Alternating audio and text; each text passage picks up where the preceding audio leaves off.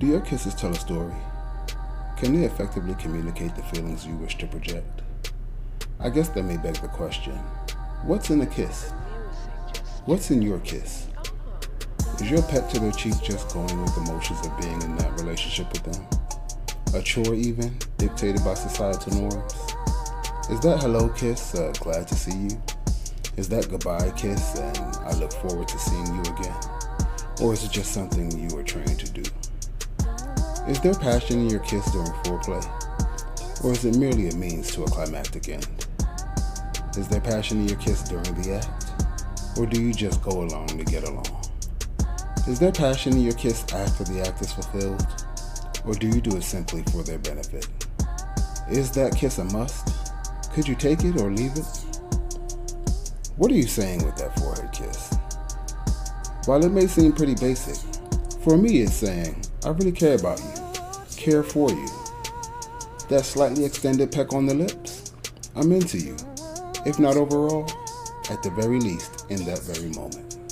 That neck kiss, well, I'll just leave that to the imagination. But enough about me. What message are you sending with your kiss?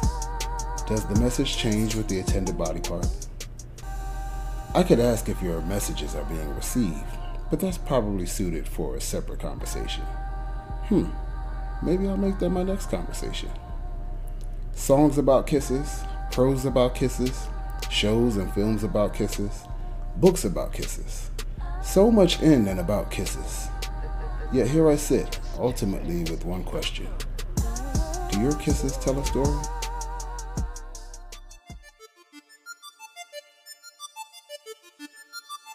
The Nitty in the City podcast is brought to you by OG Nitty. All views and opinions expressed by the individuals on this program are those and solely those of said individuals and do not necessarily represent the views of this program, Nitty in the City, or any of its affiliates.